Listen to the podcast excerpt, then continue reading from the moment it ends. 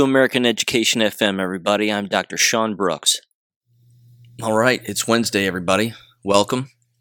Um, just a couple of follow up things here regarding the America's Frontline Doctors Conference. There were a couple of points that I wanted to make again that uh, slipped my mind the last time that I was discussing what had occurred and what I had witnessed, and again, what I heard.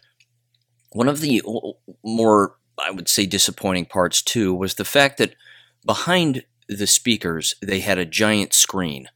And again, while the PowerPoint presentations were solid, and they were solid, uh, it seemed like an even bigger opportunity to show video.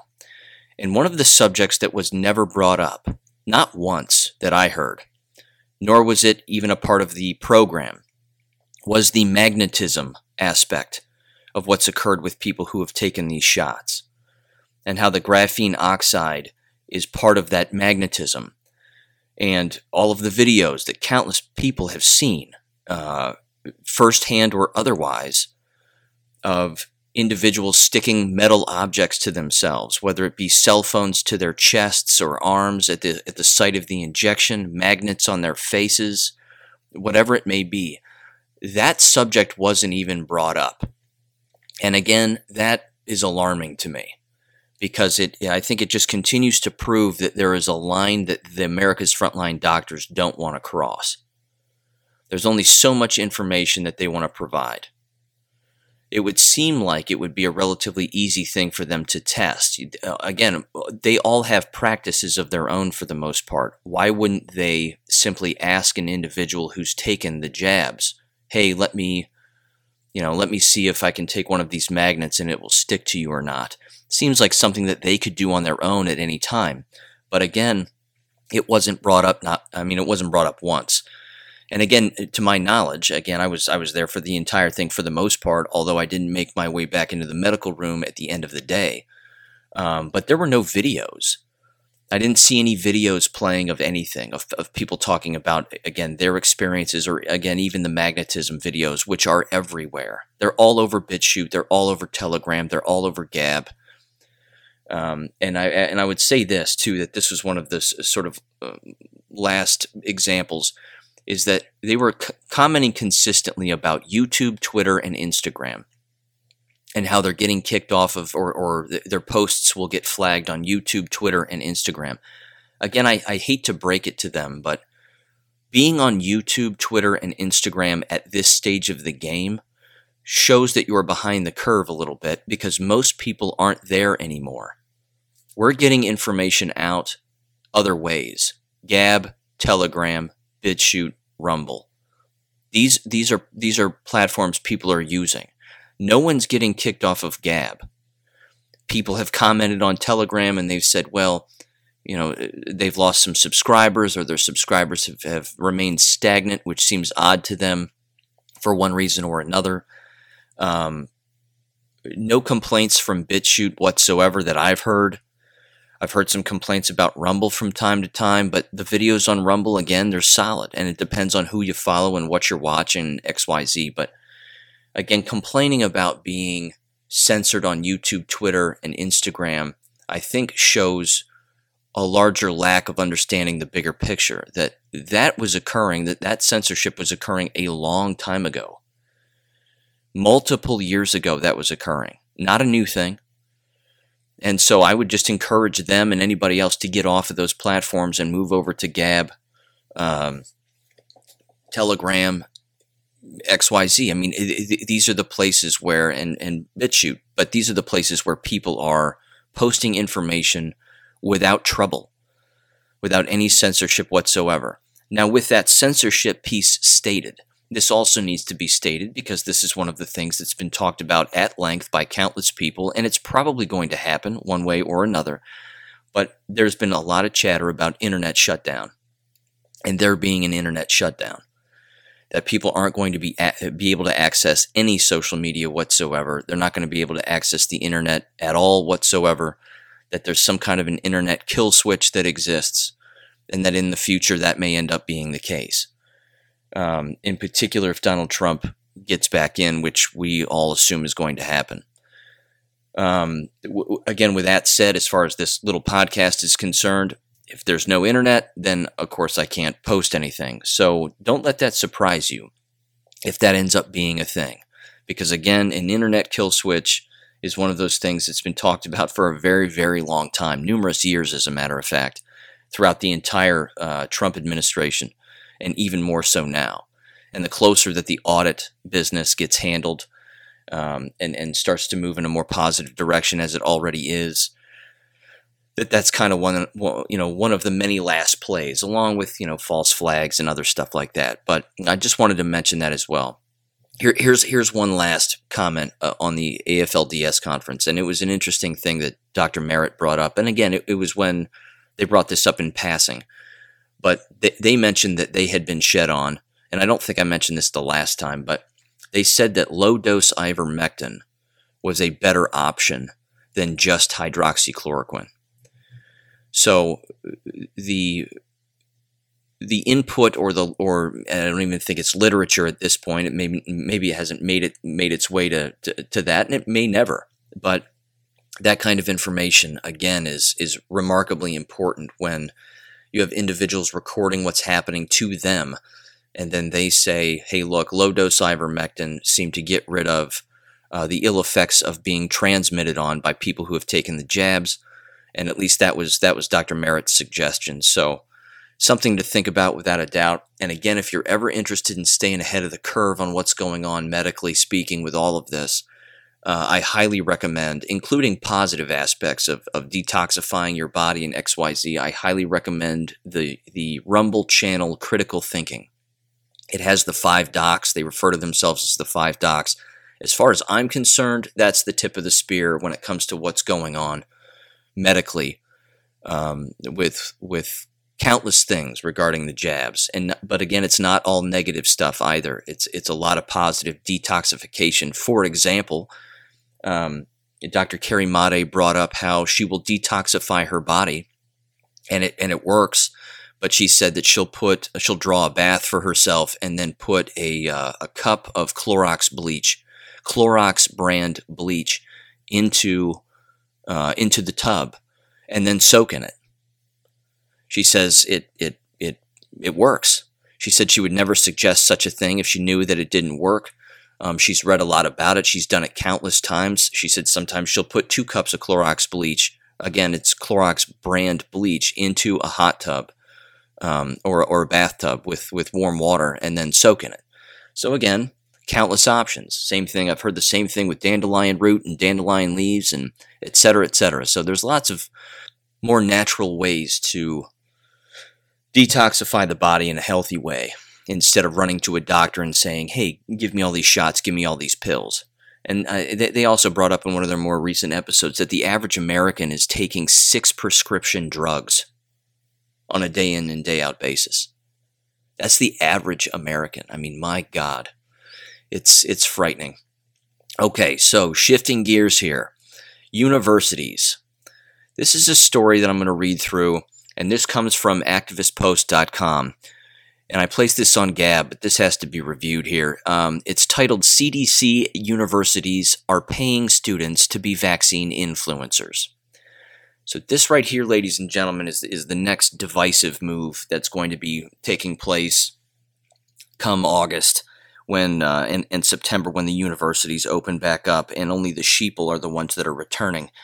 This is really going to be problematic. You're going to have the jabbed pressuring and getting paid to pressure the unjabbed to get jabbed. It's like uh, I mean it's it's groundwork satanic activism and it's it's just it's awful. So this is written by Caitlin Richardson and I'm just going to rock through it. It says, quote, students can become paid COVID vaccine influencers through a new student social media engagement campaign program. The campaign recruits students to combat vaccine misinformation and build vaccine confidence within their campus communities through TikTok, Instagram, and other platforms. See those those platforms right there? Those are the platforms that the enemy is using. TikTok, Instagram, Twitter, etc.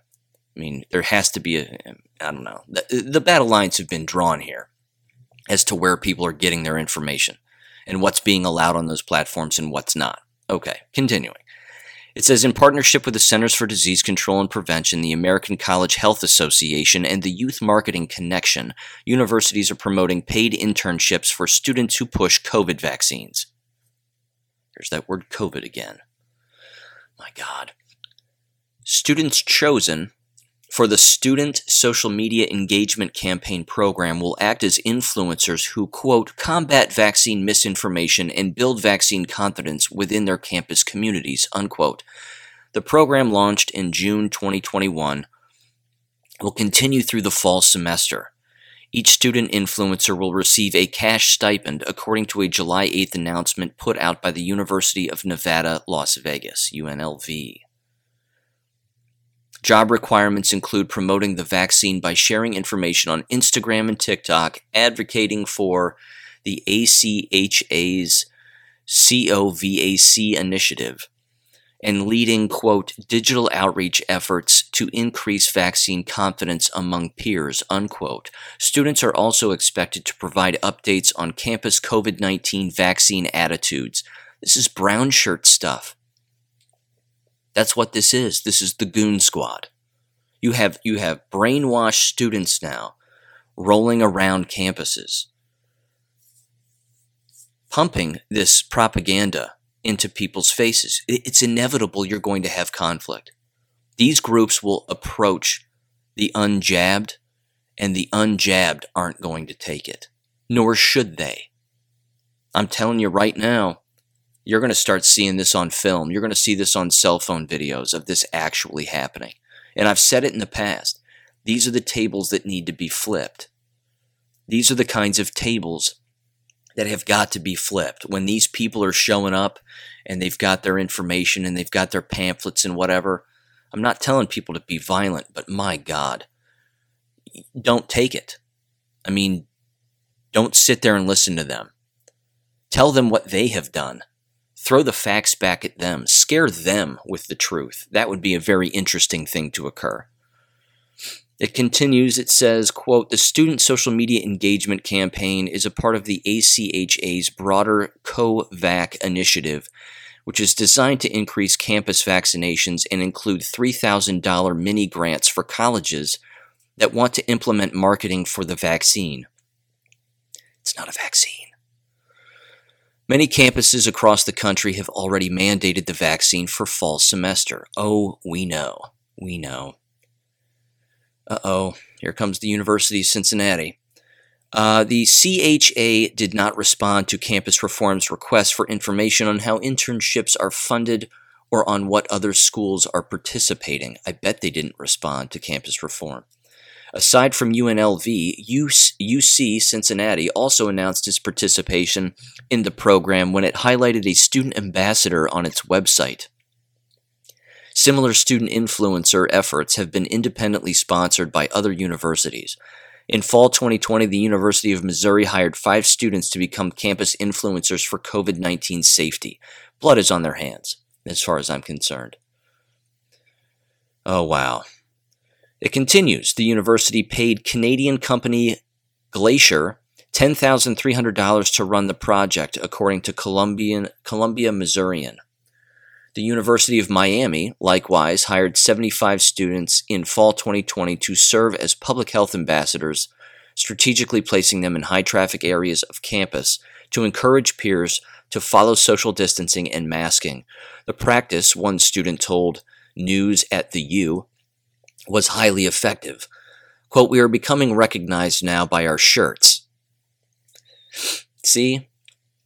They even wear shirts. Are they brown? I wonder. They continued, they said, So, when they see me approach, I don't even have to tell someone to do something, they automatically see me and they'll fix their mask or something. Unquote. UM senior Camille told News at the U. Campus Reform reached out to the CDC, ACHA, YMC, and UNLV for comment, but did not receive a response in time for publication. I bet they didn't receive a response. They're not going to. They know campus reform is the enemy. That's unquote, by the way. Uh, that's the end of the article. Yeah, don't expect the enemy to reply to you, but they're actually giving them shirts. and they're actually having these people, these goon squads, show up and, and, and roam around campus and approach people who aren't wearing masks appropriately to intimidate people to do the same. How much more evidence do we need? These people have to be destroyed. It's that simple. There have to be people that organize and push back against these brown shirted communists and Bolsheviks. It, it, it just has to happen. Yes, you can leave these campuses. I highly recommend it. Yes, don't enroll your children in K 12 schools that are doing the same thing, which, by the way, I did hear this, and it was, I believe, at the AFLDS conference, that they are. That, that the, the business of the jab buses that I've been bringing up on this podcast is not only a real thing, but they're already planning it. That these K 12 schools in America are going to have jab buses that show up while parents aren't around and encouraging people to get the jabs during the school day so they can get out of class, jump on the bus, get jabbed, and then stumble out of the bus, land on their face, and then it's game over for them, whether they know it or not. I, I, hate to be repetitive, but I just can't think of a more unhealthy environment. I really, I really can't. Um, here's a piece of audio I wanted to play of Mika Brzezinski, that psychopath, and uh, her her murderer husband, uh, Joe Scarborough. I'm sure it was an accident. Not really. Uh, and what are they doing? Well, simple. They're telling teachers and cops and you name it to get the jabs. Because if they don't, then they're hurting people. Uh, much greater at stake now, and that is, again, keeping America open in the fall, keeping our schools open in the fall. It's time for Joe Biden. It's time for Democrats. It's time for serious Republicans to start ignoring the ground noise and start focusing on the signal. And the signal is this if you're a school teacher, if you're a nurse, if you're a cop, you need to get vaccinated. And if you don't, you need to look for another job. Now, you're a smart audience. You're a smart audience. I know you are. 100%. Did you hear what he said, and can you connect those dots? So let's think just a little more dimensionally about this here. He knows what the script is. Mika Brzezinski's uh, father was a monster. He was a monster, and that's putting it mildly. But they know what the script is, and they're telling you that they know what the script is. See, now they're setting the table just with that small little audio. They're setting the table because they know that schools will be closed in the future because the script says that they need to blame the unjabbed as to why schools are going to be closed in the future. People are going to start getting sick, deathly ill. They're not going to be able to staff these buildings. I've said it a million times. But now they're setting it up. Even again, with that small little audio clip, that's what they're saying. They're covering all their bases here. And they're basically saying, hey, we need to keep schools open. We need to keep these hospitals open. We need to keep everything open. And if they close, well, it's going to be the unjabbed's fault. It's going to be your fault. Not the jabbed, not the people who are going to get ill. Not them. Not the ones with the poison coursing through their veins. They won't be to blame. We're going to blame the unjabbed. It's right there. It's right there. It's coming. I'm telling you it's uh, it's frightening.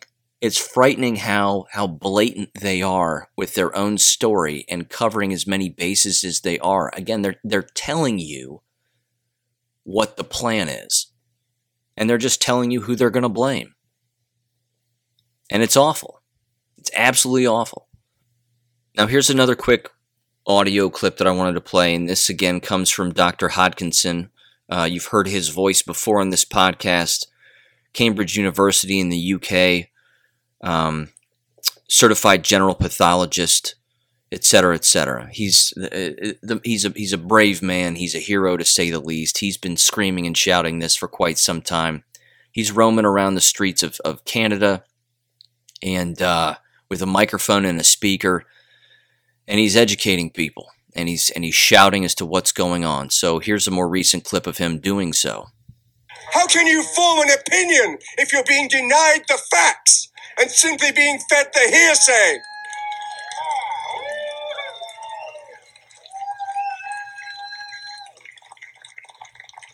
The PCR test, I'm talking as a pathologist now. I know a bit about PCR. The PCR test creates over 95% false positives in perfectly well people. And it's that that drives the graphs in the morning paper where the false positives are called cases, which are no such thing. They're as well as you lot.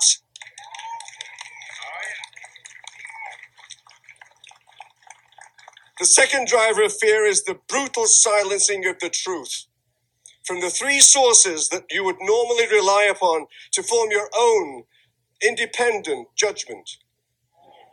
The media, the mainstream media, they're lying to you as well every single night on the television. It's social media is suppressing the truth. It can only get out under alternative media. And how many people listen to that?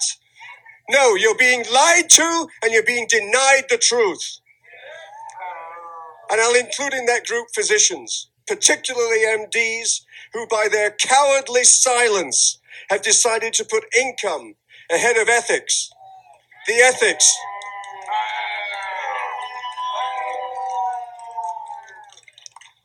The ethics we physicians are supposed to hold dear.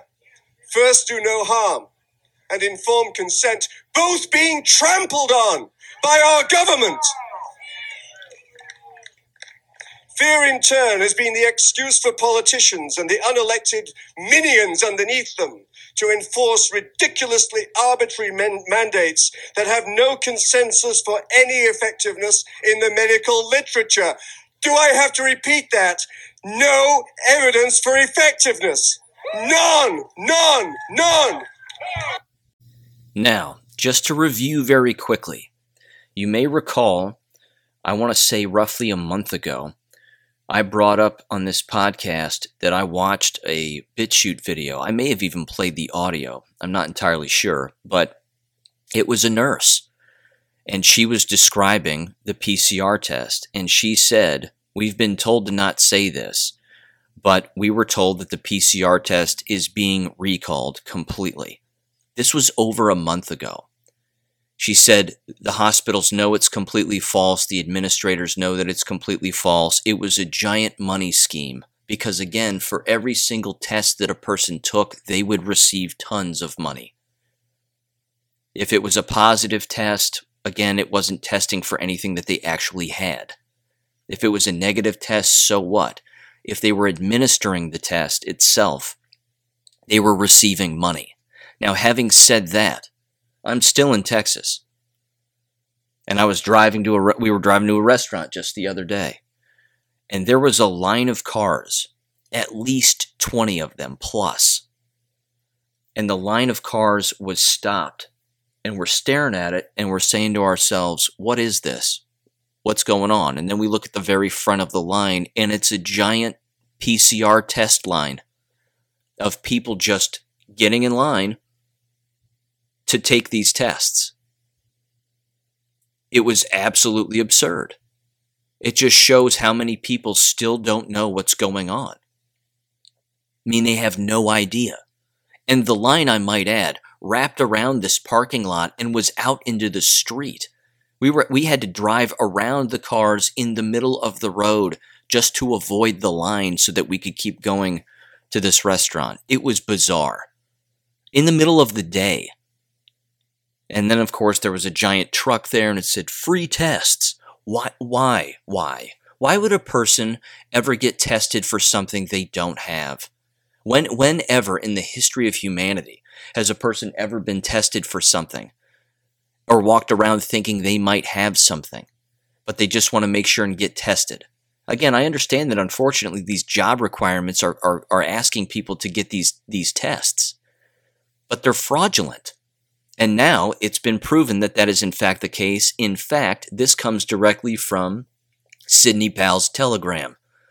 And she forwarded it from the right side with Doug Billings. And it says this The FDA announced today that the CDC PCR test for COVID 19 has failed its full review. Its emergency use authorization has been revoked. It is a Class 1 recall, the most serious type of recall. Too many false positives. This is the test that started the quote unquote pandemic. The test used in all the nursing homes in Washington and New York. This was the only test in use until May of 2020. The vaccine causes the Delta variant. This is the single most horrific crime against humanity since the dawn of mankind. I couldn't agree more. And there's a much longer post here that I want to read. And again, this is forwarded from Dr. Naomi Wolf, again on Sidney Powell's Telegram. It says this quote, COVID vaccine from Pfizer destroys every system of the human body. I'm going to end with this. And again, this is this is horrific. Uh, it says this quote: the Israeli Police People Committee, the IPC, a citizen led group of Israeli health experts, has issued a urgent warning for the Wuhan coronavirus COVID 19 vaccine from Pfizer damages virtually every system in the human body. While much of the attention, at least in Europe, is centered around the AstraZeneca jab, which is likely a deadly which is linked to deadly blood clots, the Pfizer injection is actually far more dangerous and a much bigger threat based on the latest data. A detailed report released by the IPC warns that getting jabbed with a Pfizer syringe could lead to a catastrophic health outcome, as evidenced by the high number of people who have already had their lives ruined by it in Israel. Quote, There has never been a vaccine that has harmed as many people, the report explains. We received 288 death reports and approximately to vaccination 90% up to 10 days after the vaccination, 64% of those were men. The Israeli Ministry of Health, meanwhile, is claiming that only 45 people in Israel have died from the Pfizer injection. This is a gross undercount that minimizes the true deadly impact of the jabs. If the figures contained in the IPC report are valid, then more Israelis have died from the Pfizer shot than have Europeans from the AstraZeneca shot throughout the entirety of Europe. Quote, according to Central Bureau of Statistics data during January and February 2021, at the peak of Israeli mass vaccination campaign, there was a 22% increase in overall mortality in Israeli compared in Israel compared to the previous year. The report further warns. Quote, in fact, January to February 2021 have been the deadliest months in the last decade, with the highest overall mortality rates compared to corresponding months in the last 10 years. And then there's this last section, and it says this uh, it's titled, Younger People Are Dying Most from the Pfizer Jab. It says, quote, the most effective demographic seems to be younger people between the ages of 20 and 29, which saw the most dramatic increase in mortality post release of the Pfizer vaccine. In this age group, we detect an increase of 32% in overall mortality in comparison with previous year, the report states. Statistical analysis of information from the Central Bureau of Statistics combined with information from the Ministry of Health leads to the conclusion that the mortality rate amongst the vaccinated is estimated at about 5,000, or one for every 5,000, one for every 13,000 ages 20 to 49 and one for every 6,000 at ages 50 to 69 and then one for every 1,600 at ages 70 and up, if I'm reading all that correctly. Based on the data, the IPC estimates that as many as 1,100 Israelis have died thus far from the Pfizer injection. Older people die the soonest, usually less than three days post injection, while younger people typically live for more than a week post injection before passing away. The IPC further found that the risk of mortality goes parabolic after the second injection. Those who stop with the first shot have a much greater chance of living than if they go for the second round. As for the injuries caused by the injections, the IPC found that cardiac events such as myositis and pericarditis, are common.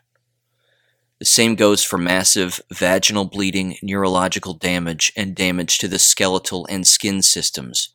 Quote, it should be noted that a significant number of reports of side effects are related, directly or indirectly, to hypo, I'm sorry, hypercoagulability or infraction, myocardial, oh gosh, medical words, myocardial infraction, there we go, stroke, miscarriages, impaired blood flow to the limbs, pulmonary embolism, the group contends. The full report from the IPC is available for viewing at this link. These mRNA vaccines contain a virus which then attaches to the RNA, the messenger for the man's DNA, which can never be undone, warned one commenter at Great Game India. This means that the RNA messenger will always carry a virus, the very one they inject into your body. Unquote. See, it continues to prove this point, I think, that the only way you get a virus into your body is if you inject it into your body directly. This business of viruses just traveling around in the air is a hoax. It has to be a 100% hoax. I'm not saying that a person can't cough or sneeze bacteria on you, for example. That can happen, and that can trigger an immune response. But doing it with a virus? I don't think so. I just don't think so. So, one final note here regarding K 12 schools, because again, they're going to start reopening here in the next week or so, if they aren't already. Um, right now, whether we're hearing about it or not, and this is something again that I'm going to start digging for and I'm going to start listening for and, and looking for. And again, if you listen to this podcast and you're aware of this happening, please reach out to me so that I can put it on this podcast and get it out to as many people as possible. But it has to do with the professional development, quote unquote, that's actually occurring. Um, and it usually occurs during the first week back for teachers. And then that following week is when students will return the quote unquote professional development that's occurring in K 12 schools right now, again, when teachers return, if it's related to this COVID stuff and this coronavirus nonsense, um, that that's a big, big problem. And, and we need to bring that up here on this podcast. You know, direct examples of their COVID policies. And again, you know, I'm using the word COVID, you know, jokingly here because that's not what it means but their coronavirus policies, their SARS CoV 2 policies, whatever those are, um, I think I think that's the next that's the next base that has to be covered here. It's one of those moments in time in a in a K twelve school year that's remarkably important, and it's unfortunately too where some of the most time is completely wasted. Uh, you know, in the past, in these professional development things, which I've commented on in the past, you know, they'll have teach. I mean, it's very humiliating. They'll have teachers sitting around desks and do team building exercises and give them chewing gum and, and popsicle sticks and say, build a tower. That was an actual thing once that uh, that was pushed on pushed on us when I was a school teacher, and I refused to participate. I just thought it was remarkably insulting, and uh, I had work to do. But the point is, is that during these quote unquote quote unquote professional development weeks, they're, they're really going to be pushing these policies hard. And I bet this time around, I'd be willing to uh, willing to bet this. If there are still teachers who are ethical and know that this has all been child abuse and they're still sticking around, I bet they're going to be pushing back. I would encourage those teachers to get some footage of these professional development meetings and uh, these draconian rules that many schools are, are placing on people and get that video on your cell phone. Upload it online. Hell, send it to me. I'll play the audio. At the very least, I can play the audio. Um, and if you've got an actual video you want to send me, I'll put it up on Gab. But it's that kind of stuff. It has to get out because, again, this is one of those. It's one of those short moments in time here in a K 12 school year where some very interesting things are going to be happening in the next one to two to three weeks. And again, it's usually during the quote unquote professional development week that teachers experience because this is where the new rules get rolled out. This is where all the new policies get rolled out. And, and it's usually a giant surprise for every single school teacher who has to sit through these ridiculous meetings that take place. It's almost always a surprise for them. Um, it's it's pounced on them in an instant, and then they have to digest it in a short amount of time, and then rationalize it in their own head, and then shift those rules onto their students. I mean, you know that there are going to be abusive tactics that are being played here because, like I said in the last episode and countless episodes, that card has been played. The child abuse card has already been played. So again, if you're if you're around a K-12 school or you're friends with a teacher or a nurse or a, or a school staff member who who is fully awake and knows what's going on, see if they can't get uh, some kind of a write up or a description of what's going on within these quote unquote professional development meetings. Because, like I also said in the past, these schools have been hiding their coronavirus policies. Some of them have them right on the front page of their websites. Some of them are waiting for this professional development, uh, this profession, professional development week to roll those to roll those policies out. So again, that's that's the next base that has to be covered, and that's the next uh, sort of lightning in a bottle that has to be captured here. Because again, when the fall rolls around, it's not going to get better. It's only it's only going to get worse. And I again, I've written about the fluidity of of these coronavirus policies, and they're fluid on purpose because it's all going to cave in real quick. So until then, hopefully I'll catch you on Friday. And uh, yeah, there you go. Continue to have a great week. I hope you do. Talk to you then. Thank you for listening to American Education FM. Make sure and check out AmericanEducationFM.com for more information. Take care and God bless.